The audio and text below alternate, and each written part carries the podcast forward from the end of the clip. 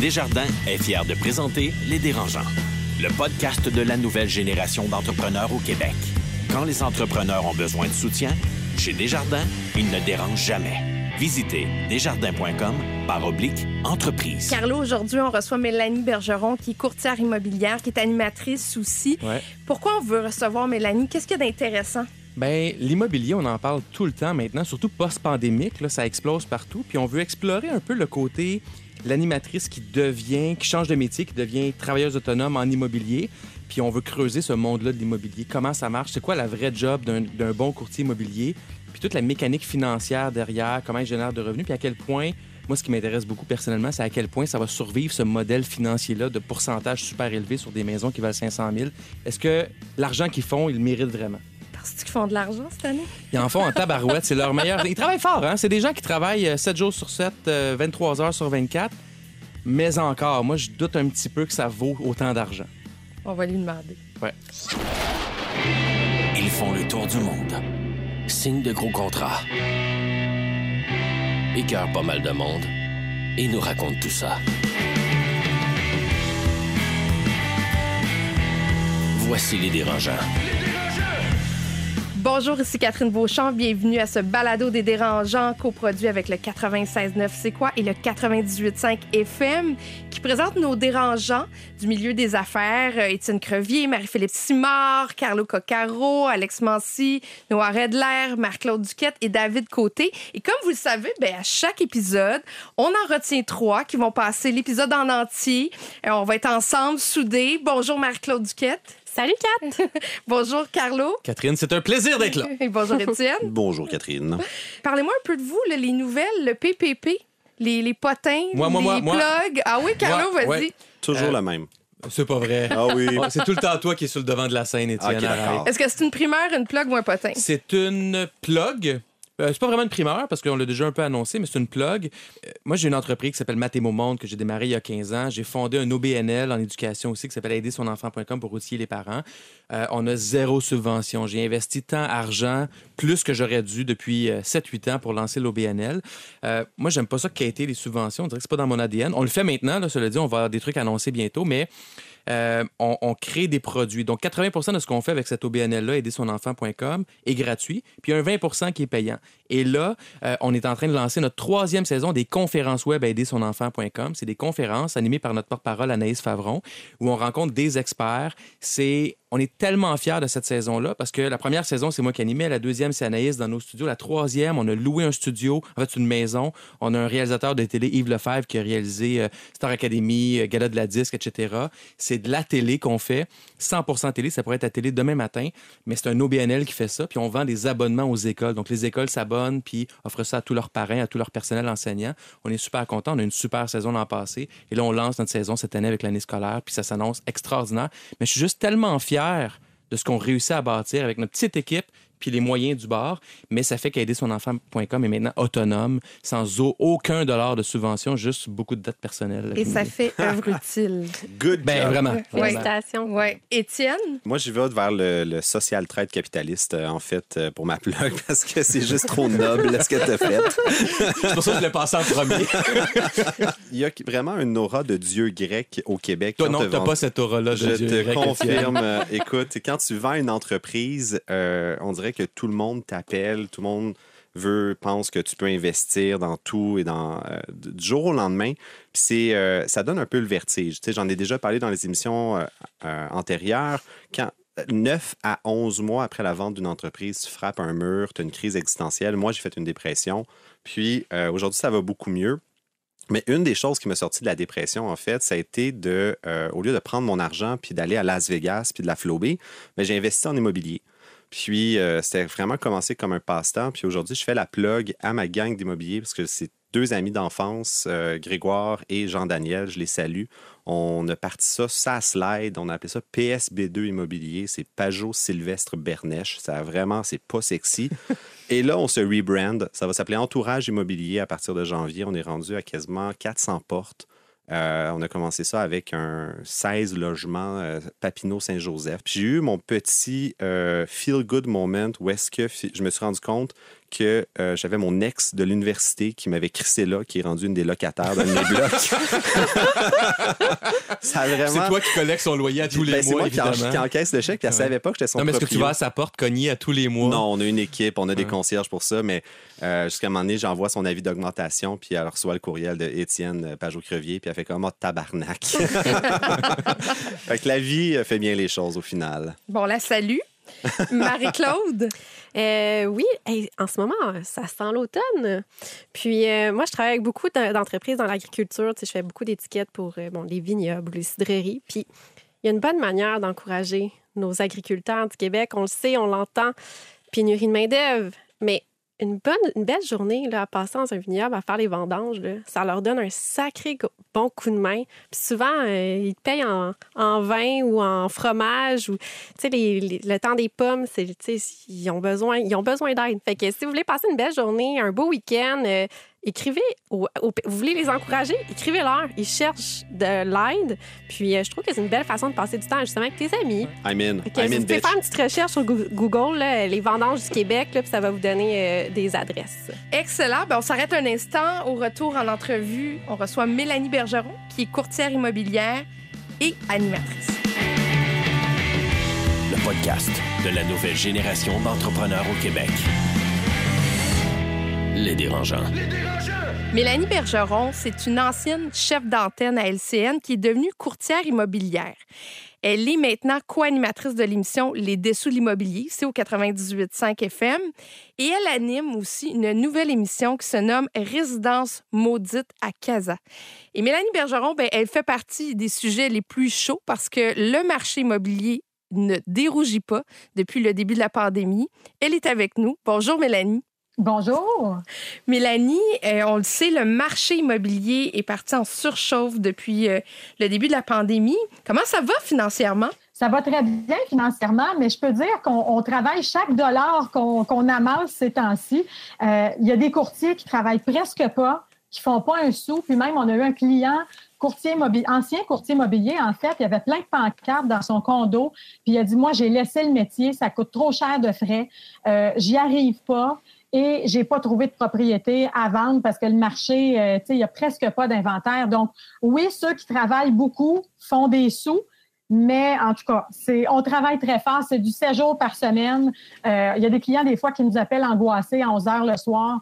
Donc, euh, voilà. Oui, je gagne bien ma vie. C'est ça la question. Il y a plein de dérangeants qui ont des questions. Je vois tout de suite les corps qui se sont animés. Étienne, Mais tu dis que tu travailles chaque sou que tu as gagné, j'en doute pas, mais à 500 de l'heure ou à 800 de l'heure? Euh, Tu sais, comme un radiologue gagne, travaille chaque dollar gagné, mais C'est vrai qu'il y a d'autres gens qui travaillent chaque dollar de gagner. Il y a plein de gens qui gagnent bien leur vie. Puis moi, je, je ne me compare pas à un médecin spécialiste ou quelqu'un qui gagne très, très bien sa vie comme ça parce que je sauve pas des vies. On sauve pas de vie. Je calcule pas mon taux horaire non plus. Donc oui, il y a des propriétés qui sont plus faciles à vendre puis ça va très rapidement. Mais il y en a d'autres où c'est vraiment difficile puis qui nous empêchent de dormir. Puis des nuits blanches, j'en ai eu dans certains dossiers. Puis je peux dire que c'est, je vais m'en rappeler longtemps, des dossiers sur lesquels on travaille pendant trois mois, on fait pas un sou parce que finalement la vente n'a pas lieu. Ça m'est déjà arrivé. Donc c'est sûr que oui, on gagne bien notre vie, mais moi, euh, tu sais, quand je suis en famille, j'ai trois enfants, on est samedi soir, on est en train de souper, puis j'ai une promesse d'achat qu'il faut absolument que j'envoie quelqu'un. Puis, tu sais, je considère que ça fait partie aussi euh, de, de, comment dire, c'est une récompense. Oui, je gagne bien ma vie, mais en même temps, il y a des sacrifices qui viennent avec, qui sont pas, euh, mon Dieu, je mets pas ma vie en péril, puis euh, je vais pas sauver quelqu'un dans un incendie. J'enseigne pas aux enfants. Euh, je vais pas vacciner des gens dans les centres de vaccination. Tu sais, on est très humble par rapport à ce qu'on fait en général. Ben pour certains, en tout cas moi, Ouais, comme c'est pas, pas, pas partout dans la profession je- comme ça. Je le sais, c'est un domaine où certains, parfois, sentent le besoin de démontrer cette richesse-là. Ça arrive. Il y en a qui sont fiers et qui se valorisent beaucoup avec ça. Mais moi, j'ai toujours été terre à terre. Puis, tu sais, euh, c'est à peine si j'ai le temps d'aller m'acheter un vêtement. Là. Tu sais, je magasine des vêtements pour ma fille de 4 ans, mais je j'ai pas le temps, moi. Tu sais, je... Alors, c'est ça. C'est, tout est relatif. Marie-Claude? Mélanie, ton chum était, je pense, c'est ça, chef de police. Toi, tu avais un job euh, chez, à LCN, euh, chef d'antenne. Je veux dire, qu'est-ce qui fait que tu dis, OK, ouais, on a des bonnes jobs, là, on met cette sécurité-là de côté, puis je me lance agent d'immeuble? Bien, moi, j'ai toujours eu une passion pour l'immobilier. Ça fait longtemps. J'ai acheté mon premier duplex, j'avais 22 ans, donc ça fait déjà plus de 20 ans. Et euh, j'ai toujours aimé l'immobilier. On a investi ensemble dans les immeubles à revenus, euh, Yannick et moi. On travaillait dans nos emplois respectifs. Lui est inspecteur-chef euh, à la police. Moi, j'étais journaliste et chef d'antenne à LCM. Puis, on s'est toujours intéressé à l'immobilier. On a pris notre cours pendant qu'on travaillait. Puis à un moment donné, le choix s'est fait. lui, il a décidé de prendre une année sans sol pour essayer le métier. Et moi, par la suite, ben, il y a eu des changements dans ma vie. Ma petite fille est arrivée. Euh, j'avais des changements d'horaire aussi à LCN, TVA, tout ça. Puis j'ai beaucoup aimé ce que je faisais, mais l'appel pour l'immobilier était plus grand. Donc, on s'est dit, bon, ben, coudons, on se lance, on laisse nos sécurités d'emploi. Euh, parce que j'étais une des rares chanceuses à avoir un poste de lectrice de nouvelles euh, à TVA, tu sais, j'étais privilégiée. Donc, régime de retraite, assurance, sécurité, on a tout balancé pour se lancer dans le vide finalement. Est-ce que ça a valu la peine? Est-ce que tu, y a des fois où tu penses encore à ton métier de chef d'antenne?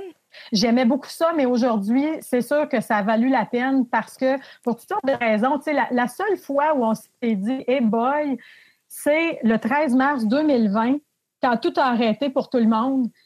Et puis là, on s'est regardé, moi et Yannick, on a dit bon, ben c'était ça notre sécurité d'emploi. Tu sais. À partir d'aujourd'hui, on ne sait plus ce qui nous arrive, on ne sait pas ce qui nous attend, on ne pouvait plus faire de visite d'immeubles, ça s'est arrêté pendant deux mois. À ce moment-là, on a quand même ressenti un gros vide. on s'est dit, mais qu'est-ce qui va arriver? Et finalement, euh, ça va super bien, on n'a aucun regret, mais quand même, euh, c'est sûr que quand, on fait un saut sans parachute comme ça, c'est clair qu'au début, moi, j'ai eu quelques semaines de gros vide puis de vertige. Là, je me suis dit, ben voyons, je, je m'étais tellement identifiée dans mon ancien métier, j'aimais tellement ça. Puis là, je me lance comme ça sans savoir où ça mène. Mais aujourd'hui, je pense que je passe plus de temps de qualité, même si je travaille tout le temps. Ma fille travaille parfois avec moi, même très souvent. Ah oui? Je l'amène aux ah oui, je l'amène aux îles de la Madeleine parce que je vends des propriétés là-bas aussi. Puis on a une on a deux propriétés aux îles. Puis je passe beaucoup de temps là-bas, euh, moins en pandémie, moins depuis l'année passée, mais euh, ma petite m'accompagne depuis qu'elle est tout petite. Euh, on prend l'avion, on s'en va travailler aux îles quelques jours, on revient. Puis j'aurais jamais pu faire ça en étant journaliste à TVA. Étienne? Puis, si tu me permets, comment tu considères ton revenu? C'est-tu un revenu d'entreprise que tu mets dans une société de gestion ou c'est un salaire carrément qui a été versé? C'est un revenu d'entreprise. Donc, c'est un revenu d'entreprise. Puis là, je suis en train, tu sais, ça, va vite. Hein? Quand on commence là-dedans, la première année, on s'occupe pas trop de la gestion, puis de bon, il faut que je sois incorporé, puis tout ça, là, tu sais, ça va très vite. Puis après ça, on fait des choix, puis là, on est en train d'essayer de se faire une structure parce qu'on se rend compte que, bon, il euh, faut l'administrer, ce qu'on gagne. Puis moi, je, tu sais, euh, honnêtement, on dépense pas tant que ça. Alors, tu sais, il y a des choix financiers qu'on aura à faire, puis de, gestion. Euh, de nos actifs qu'il va falloir faire éventuellement, puis de, faire une belle structure parce que pour moi, tout est nouveau. Tu sais, j'ai toujours été salarié, j'ai jamais été entrepreneur, euh, j'ai toujours eu le côté entrepreneur, mais j'ai jamais eu à le gérer. Donc, euh, moi, j'en suis là en ce moment. Allons-y d'un chiffre. Là. Comme moi, je l'ai dit, j'ai toujours dit combien Biogenique faisait de chiffre d'affaires. J'ai dit combien euh, Med Futur fait. Donc, on est les dérangeants. Ben oui, je sais. Moi, ben, tu sais, moi, quand j'étais journaliste et que j'ai laissé je voulais m'en aller en immobilier, je me disais, si je fais la moitié de mon salaire, je vais être contente, je vais être capable de vivre simplement. C'est pas ça qui est arrivé. Donc, ma pire année, j'ai doublé mon salaire de journaliste. Avec un 200, Et puis, dans ma meilleure... Puis ma meilleure année, ça sent, euh, tu sais, bon, c'est ça, on, se garde une petite gêne quand même. Hein, c'est vous, les sous au Québec, pareil, tu sais. Oui, non, c'est vrai. Mais il faut faire changer ça, c'est en, en, en, en parlant qu'on va faire changer ça. Mais tu sais, puis je, je, trouve que j'ai pas à être gênée de ça non plus. On gagne bien notre vie, tant mieux. Mais ma meilleure année, j'ai fait beaucoup plus que mon salaire de journaliste. Là. On, je veux dire, ça va bien, on est chanceux. moi, avec mon conjoint, on a vendu 160 propriétés ou acheté l'année passée. Donc, si quelqu'un calcule vite, vite, là, en tout cas, on peut arriver à quelque chose, mais euh, on, on, est dans des bonnes années en immobilier, mais 20% des courtiers vendent 80% des maisons. Donc, il y a beaucoup de courtiers qui n'ont pas de revenus, là, qui gagnent. Euh, qui font leurs frais à peine. Tu sais, ça ressemble à quoi des frais? Tu sais, pourquoi quelqu'un n'est pas capable d'y arriver finalement?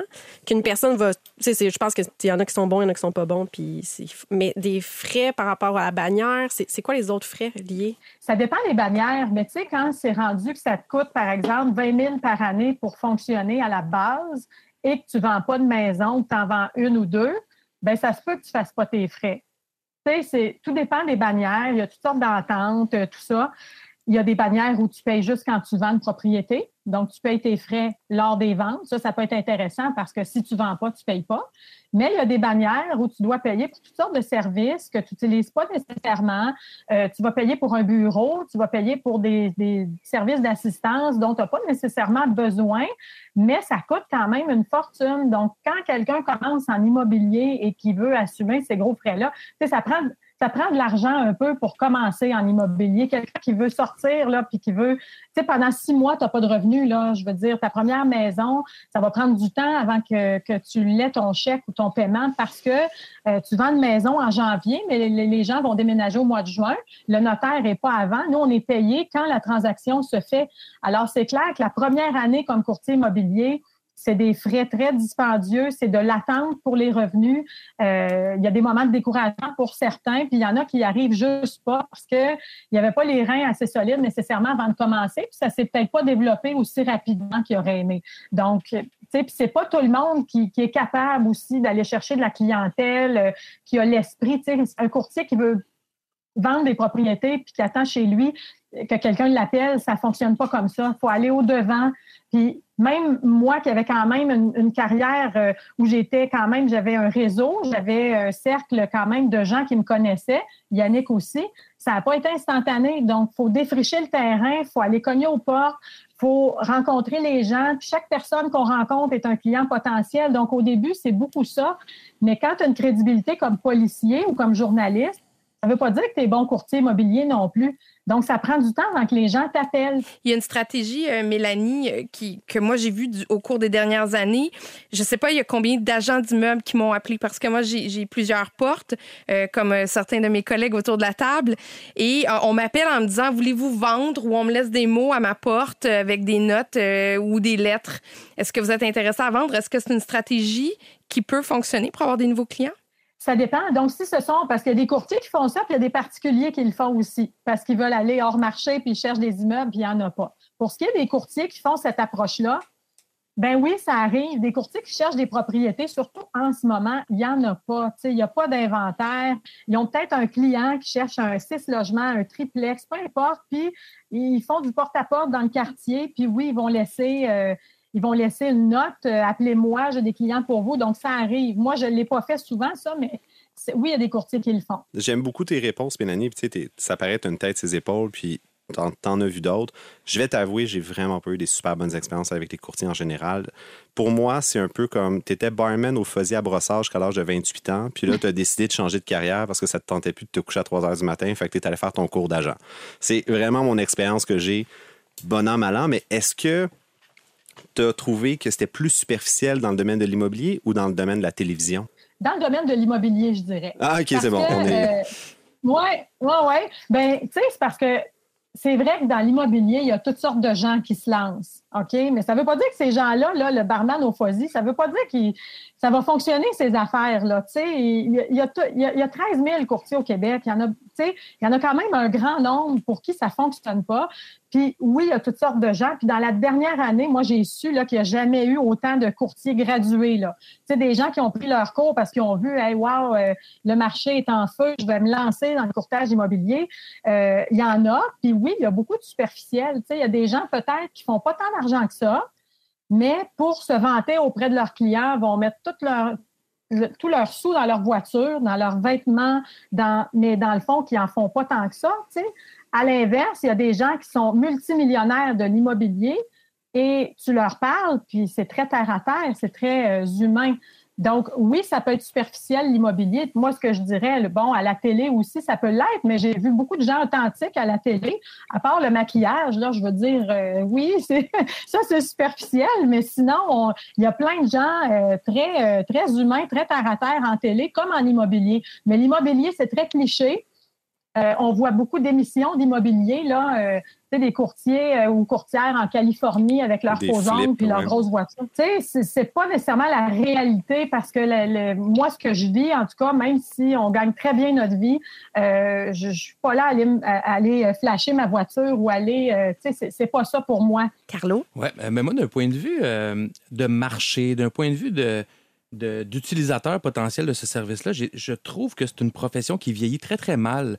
Puis je m'explique, d'avoir des frais, aussi des, formes de rémunération qui passent de 2 à 6% sur la valeur d'une maison, quand les maisons valent 100 000, 150 000, on se dit, OK, ça fait une profession qui a du sens, le coût pour le vendeur est, est relativement raisonnable avec des, des 5 10 000 Mais quand les maisons valent 500 000, puis que le, le- courtier fait un 3-4% 20 000 pour cette tâche-là m'apparaît être un- une forme d'anachronisme. C'est comme si cette profession-là est- est sur des règles d'il y a 20-30 ans dans un marché complètement différent.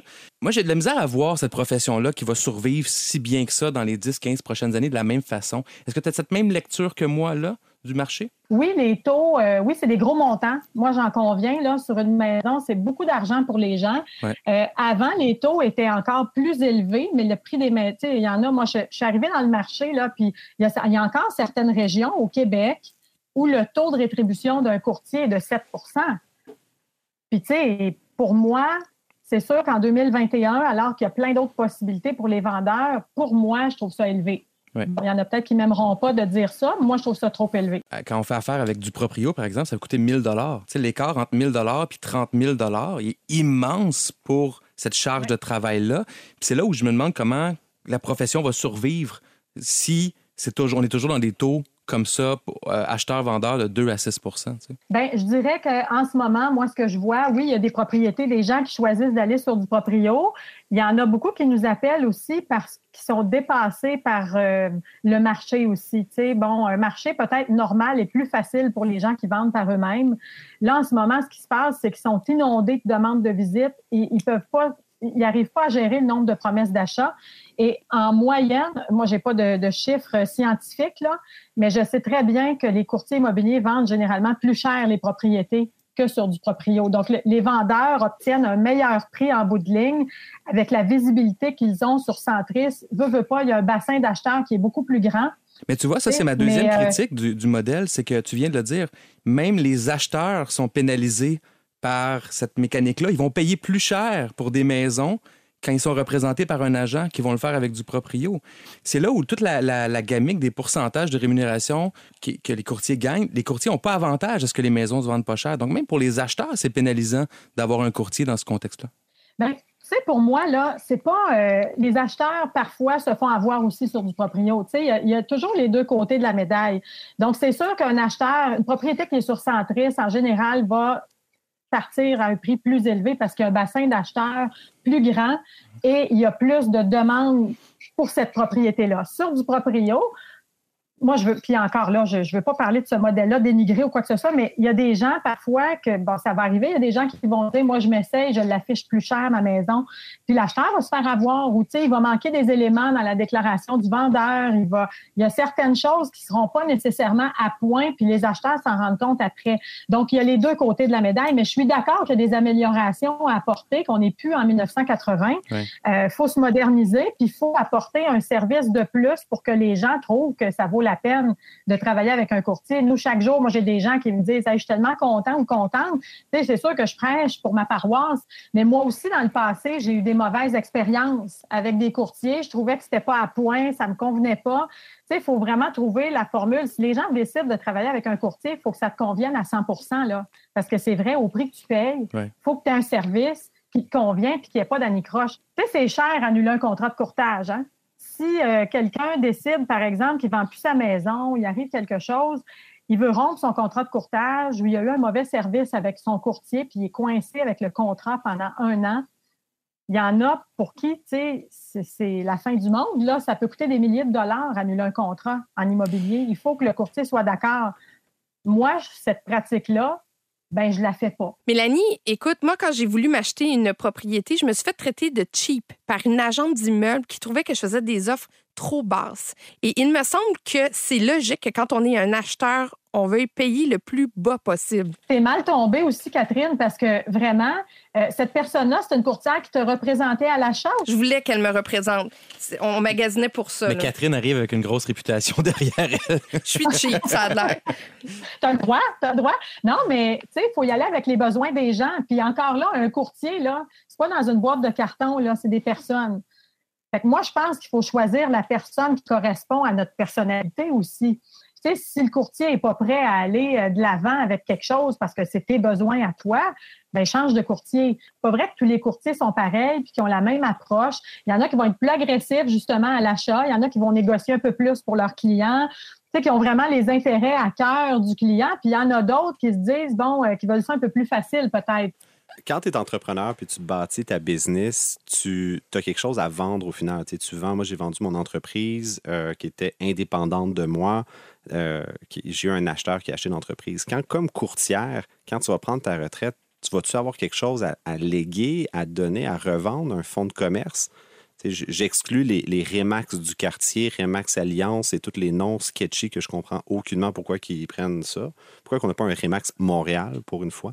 Mais bon, as-tu une business derrière toi ou c'est carrément c'est que toi? Ben c'est que moi, tu sais, c'est que moi. J'ai pas de bannière, j'ai pas d'agence, euh, j'ai pas. Pour l'instant, c'est comme ça, tu sais. Je sais pas dans 10 ans où est-ce que je vais être. Là, j'ai pas de plan euh, en ce sens-là. Moi, pour l'instant, j'aime ça être sur le terrain, euh, vendre et acheter des propriétés, accompagner les gens. Avoir une agence, ça a une autre implication. Tu sais, c'est beaucoup de gestion. Faut euh, bon, là après ça, faut élargir l'équipe. Nous, c'est ce qu'on songe à faire en ce moment. On va commencer par se trouver d'autres courtiers qui vont travailler avec nous. La bonne nouvelle, c'est que dans ton domaine, il n'y a pas de pénurie de personnel. Tu vas pouvoir embaucher qui tu veux. Il y en a tellement qui sortent des écoles pour devenir courtier. C'est vrai, puis on n'est pas fermé là, tu sais, euh, entre certaines heures parce qu'on manque de personnel là. Mais euh, non, mais il faut choisir des bons, tu sais. C'est pas comme je disais tantôt, c'est pas tout le monde qui va prendre le cours qui va être bon. Ben, merci beaucoup, Mélanie Bergeron. Je trouve que tu es une vraie entrepreneur avec ta vision. Hey, merci. C'est très simple, tu sais, c'est très de base, puis c'est très terre à terre là, tu sais. Donc euh, ça me fait rire parce que vous m'avez pas demandé la marque de ma voiture. Mais, euh, On en dans le brûlait dans la vie. blanche. On, on sait que tu es en hélicoptère. T'as une Yaris ou t'as Ah. genre un Volvo euh, VUS? non, moi là, j'ai une BMW 2012. Ah, c'est pas super. Alors, moi, je l'étire, je l'étire, puis ma prochaine voiture va être électrique. Fait que, tu sais, je rêve à la Tesla depuis au moins un an. Fait que tu vois, genre, là, je suis pas, euh, je suis pas très précipitée dans mes décisions. Puis je me dis, ben mon auto, elle va bien. Puis là, je vois les autres arriver dans des camions Porsche, puis toutes sortes de. Puis là, je me dis, ben j'ai pas besoin. Tu sais, c'est- chacun son, chacun ses choix finalement. Puis ça va avec les valeurs qu'on a. C'est pas parce que tu as des sous que tu es obligé de, de dépenser De dans flasher. des trucs superficiels. C'est ça, exactement. Donc, chacun ses choix. Merci beaucoup, Mélanie. Merci à vous autres, c'est très agréable. Merci. Le podcast de la nouvelle génération d'entrepreneurs au Québec. Les dérangeants. Alors, juste avant de passer à notre CA, c'est l'heure de la question dérangeante. Et aujourd'hui, ce que j'aimerais savoir, c'est quelle est la pire source de gaspillage, de ressources, de pollution dans vos entreprises? Je, je pense que nous, on est, on est une entreprise de service, Mathémo, même avec l'organisme Aider son enfant, on est beaucoup dans le service. Je, on gaspille pas grand-chose. Je dirais probablement la plus grosse source de gaspillage, c'est notre bureau qui est utilisé que par mois et par notre technicienne comptable qui vient deux jours semaine. Mais c'est une perte d'espace, une perte d'énergie. Euh, mais tu sais, on n'est on pas manufacturier, on gaspille pas grand-chose. Euh, mon auto est hybride, tout le monde travaille de la maison. Environnementalement parlant, on n'est pas si pire. Euh, c'est plus la, la perte d'espace et de, de ressources financières liées à la pandémie puis liées à la- au télétravail, nous autres. Marie-Claude? Moi, j'ai dû répondre ça dans mon euh, document pour devenir B Corp. Puis finalement, nous, c'est nos véhicules pour se rendre au travail. Nous, on travaille pas, on travaille vraiment sur place. Puis euh, j'ai évalué que c'est vraiment le- notre empreinte de carbone qui est le qui se trouve à être nos véhicules. Ah oui. hein. Ouais. Donc, vous n'avez pas de rebut, étant donné que tout est Ben, écologique? ouais, mais dans le fond, nous, on est principalement, dans le fond, euh, on fait de la conception, on fait de l'optimisation. Fait qu'on est vraiment une entreprise de service là-dedans. Fait que, on n'a pas d'usine sur, on n'a pas l'usine sur le, au bureau. Puis tout notre espace est 100% utilisé. On n'a pratiquement aucun gaspillage sur place. Fait que c'est vraiment nos véhicules. C'est probablement notre plateforme pétrolière qu'on a en plein milieu en deux geysers. non, mais sans blague, on a magasiné des voitures parce qu'on a un réseau d'infirmières sur la route. Puis on a été euh, 100% électrique avec des Chevrolet Bolt. Mais Colin, en hiver, une Bolt, ben, quand tu as le, le- le chauffage dans le tapis, c'est la durée de vie de la batterie, c'est 200-250 km. Là. Ça marche pas. Là. Puis c'est de la fausse représentation parce que Chevrolet était comme ouais, ouais, Ah. 400, 425 km, name it, bullsh fucking shit. Donc, on a été obligé d'acheter des Kia euh, à essence. Puis ça, ça me fait mal au cœur parce que la technologie n'est pas encore rendue là. Puis on se rend jusqu'à Québec, jusqu'à Magog, jusqu'au Saguenay pour euh, aller voir des patients. Et euh, on n'est pas capable de le faire à carboneutre. Donc, c'est vraiment l'empreinte carbone de la voiture qui est la pire après le bureau. Oui. OK, on passe au CA. J'aimerais ça qu'on discute un peu. Est-ce que ça vaut la peine dans vos entreprises d'être propriétaire? J'aimerais ça qu'on parle aussi de qu'est-ce que c'est un parc immobilier? Est-ce que ça vaut la peine encore en 2021 d'avoir un parc immobilier? Alors, euh, je vais commencer peut-être par ça. Étienne? Est-ce Sur- que ça vaut la peine d'avoir des portes? C'est le meilleur investissement que j'ai fait de ma vie. Écoute, c'est du 30 à 40% de rendement annuel. Puis, euh, tu sais, quand ton, co- ton, ton conseiller financier te dit je dois faire du 6 à 8% à la bourse, ah ah, essaye d'accoter ça. C'est vraiment, quand tu y penses, biogénique ou Medfutur, euh, ça me coûte 15 à 20 000 en moyenne le contrat avec des avocats, le faire rédiger. Tu sais, que notre contrat qu'on a avec Sun Life ou euh, qu'on lance bientôt, euh, que je vais annoncer, ça va être une belle plug. Mais le contrat en immobilier, c'est un bail que tu achètes au dépanneur pour 2,25. C'est la chose la plus simple. Tu regardes depuis la nuit des temps, les Romains, les Grecs, c'était qui qui avait un- son mot à dire? C'était qui les sénateurs? C'était les propriétaires terriens. Donc, s'il y a une chose immuable dans la- depuis la nuit des temps, économiquement parlant, c'est que d'être propriétaire, c'est un bon deal.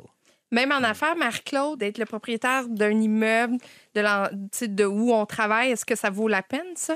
Moi, ma structure, en fond, j'ai acheté un, une unité commerciale qui est dans un holding, puis mon holding est aussi propriétaire de mon entreprise. Fait à tous les mois, je rembourse finalement mon prêt hypothécaire, ce qui est aussi mon loyer, mais dans le fond, je le paie à mon holding. C'est- clair, ça, cette phrase-là?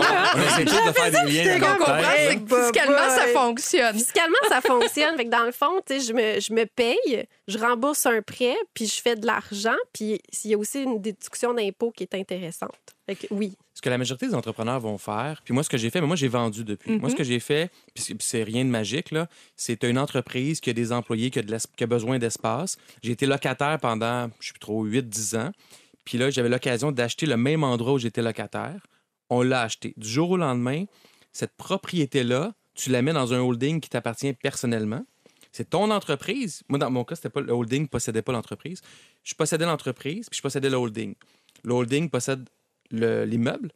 C'est un condo commercial dans notre cas. Puis l'entreprise paie des loyers à ton holding Mhm. personnel qui possède l'immeuble. Les banques font ça à tous les jours. Puis le gros avantage de ça, c'est que quand tu vends après, ben c'est ton holding personnel, donc ça devient du patrimoine personnel. C'est imposable, mais ça devient du patrimoine personnel que tu as accumulé sur une dépense d'entreprise. Puis c'est là toute la magie d'être propriétaire occupant ou de posséder des, immeubles que tu occupes, parce que au lieu de donner à un propriétaire qui te loue puis que tu retrouves jamais cet argent-là, ben tu le payes à un propriétaire qui est toi-même. Fait nous, dans notre cas, on a payé plus cher à l'achat parce qu'on était, on était déjà locataire, nos loyers étaient élevés parce que de la façon dont c'était configuré. Mais on a quand même revendu plus cher. Puis à la revente, on a fait la plus-value plus le remboursement moins les intérêts, le Mhm. remboursement des loyers qu'on avait payés. Fait qu'à la fin, je suis ressorti avec un patrimoine personnel plus élevé. Pas millionnaire, loin de là, mais quand même. Quelques, quelques dizaines, centaines de milliers de dollars de plus. On était deux là-dedans. Puis ce n'est que gagnant-gagnant. Puis moi, j'encourage les, les- ceux qui nous écoutent, si vous êtes locataire puis que votre espace, vous pouvez peut-être l'acheter. Si vous ne le savez pas, cognez à la porte du propriétaire pour dire Hey, t'es-tu à vendre? Si oui, il y a sûrement un bon deal que tu peux mettre en place qui ne te coûte pas beaucoup plus cher de loyer, puis que du jour au lendemain, ce loyer-là va dans tes poches. OK, maintenant, pourquoi? T'es locataire? Ben, bonne question. On était deux là-dedans, OK? J'étais, dans un, bureau d'affaires avec une neuropsychologue que, j'adore. Puis elle, à ce moment-là, disait, je pense qu'on veut vendre Carlo. Moi, je voulais pas. Mais là, quand on a un des deux qui veut vendre, puis nous, on n'avait plus besoin de ce genre d'espace-là. On était devenu beaucoup plus une entreprise avec des services externes, pas de clients qui venaient dans nos bureaux comme avant. Fait que je, je me suis plié un peu à ça. On a vendu. J'aurais pas vendu à ce moment-là, mais un an et demi plus tard, j'étais vraiment content d'avoir vendu parce que mon loyer était quand même élevé. La pandémie arrive, j'ai zéro besoin de mes bureaux. Je l'ai dit, c'est ma plus grande euh, perte euh, environnementale, c'est mes bureaux maintenant. Donc, d'avoir vendu, ça a été une bonne affaire parce que pendant la pandémie, je suis pas sûr que j'aurais eu les reins assez solides pour endurer tout le stress lié à des locataires qui ne paient peut-être pas tes loyers. Tu sais, vous souvenez-vous, les mois de février, mars, Ouais, avril, ouais, là, ouais. les subventions de loyer, il n'y avait pas ça. Subventions salariales, ils commençaient à en parler, mais c'était pas là. Ben, tout ça retombe sur, le, sur le- le- le dos du propriétaire qui reçoit peut-être pas ses loyers. Puis la banque, elle, a dit ben non, on, on veut avoir notre chèque quand même. Fait que je suis content d'avoir vendu finalement.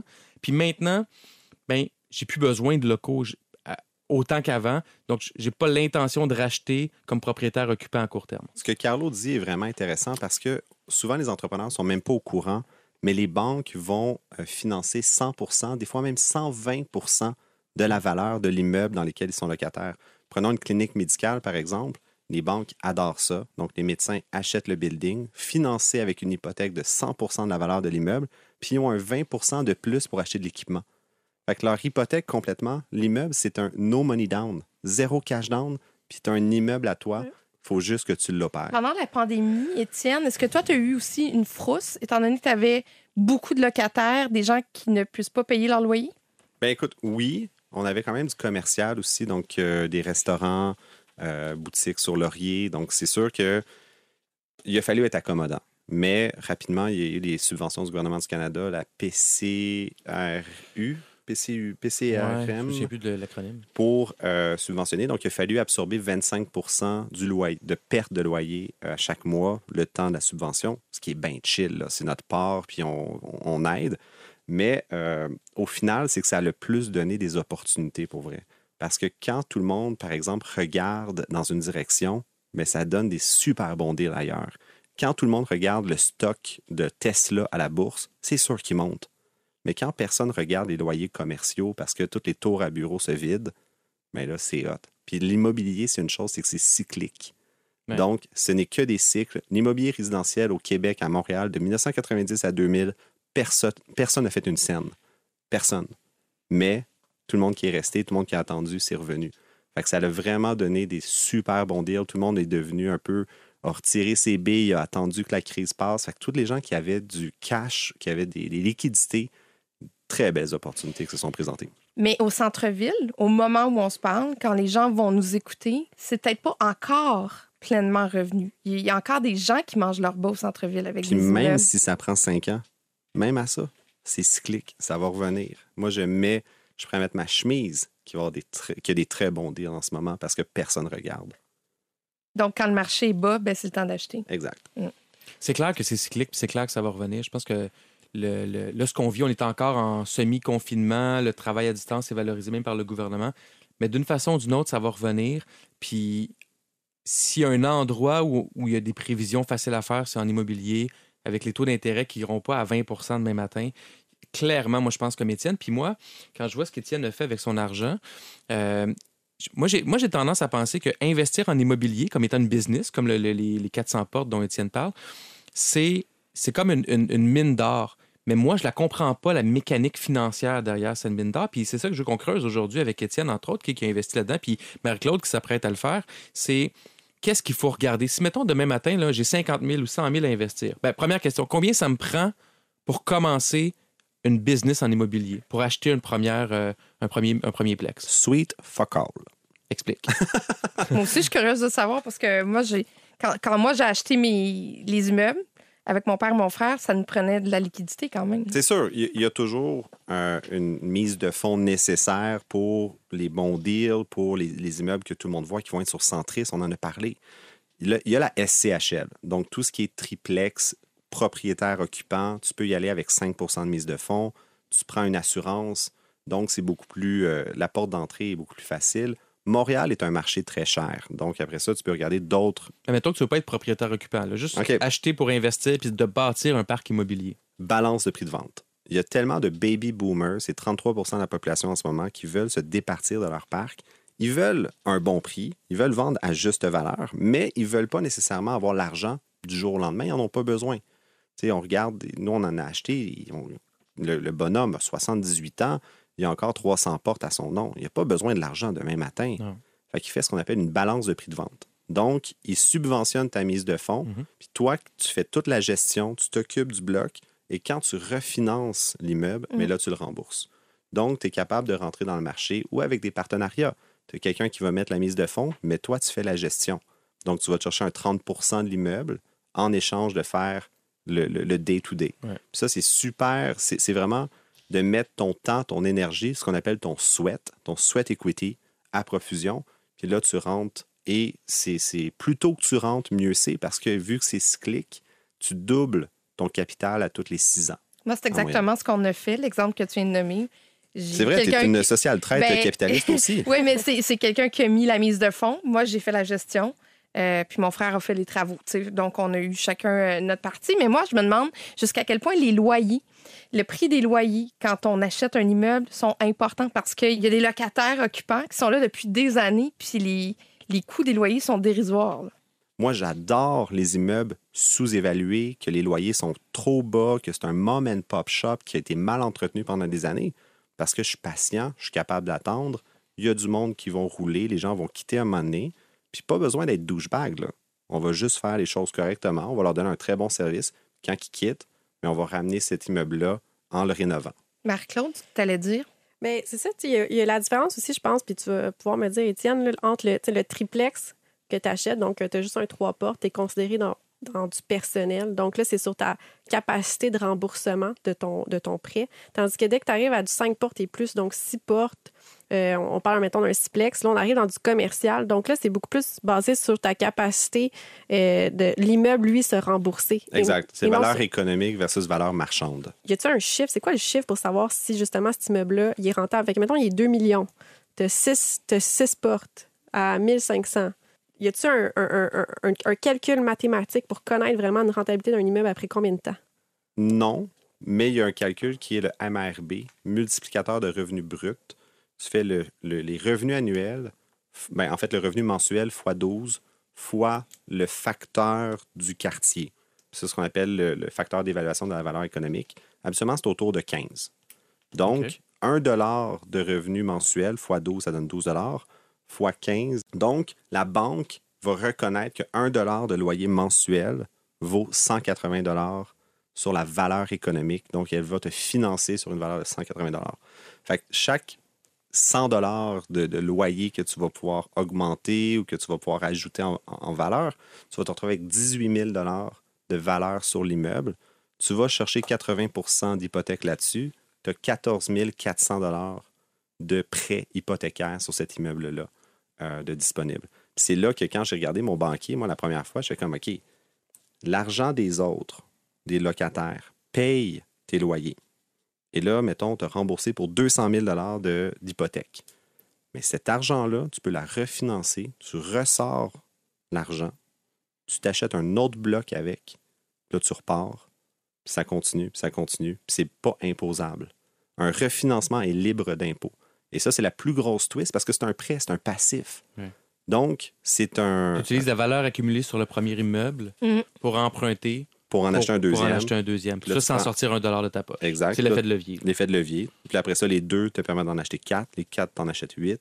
Et c'est pour ça que là, j'ai regardé mon banquier, puis il fait comme, OK, le cave, là, je vais te le répéter une dernière fois, là. mais c'est comme ça que les plus grandes fortunes du Québec se sont faites. Et moi, la question à 1000 dollars, c'est est-ce que ça vaut encore la peine d'acheter en 2021? Moi, j'ai acheté mes immeubles il y a 17 ans. Donc, Ça euh, te rajeunit pas, Kat? Non, mais c'est quand j'ai eu ma fille, à un moment donné, moi, j'avais besoin de me loger. Puis c'est quand on parle de propriétaire occupant, Ouais. c'était une façon pour moi d'a- d'avoir un accès à la propriété.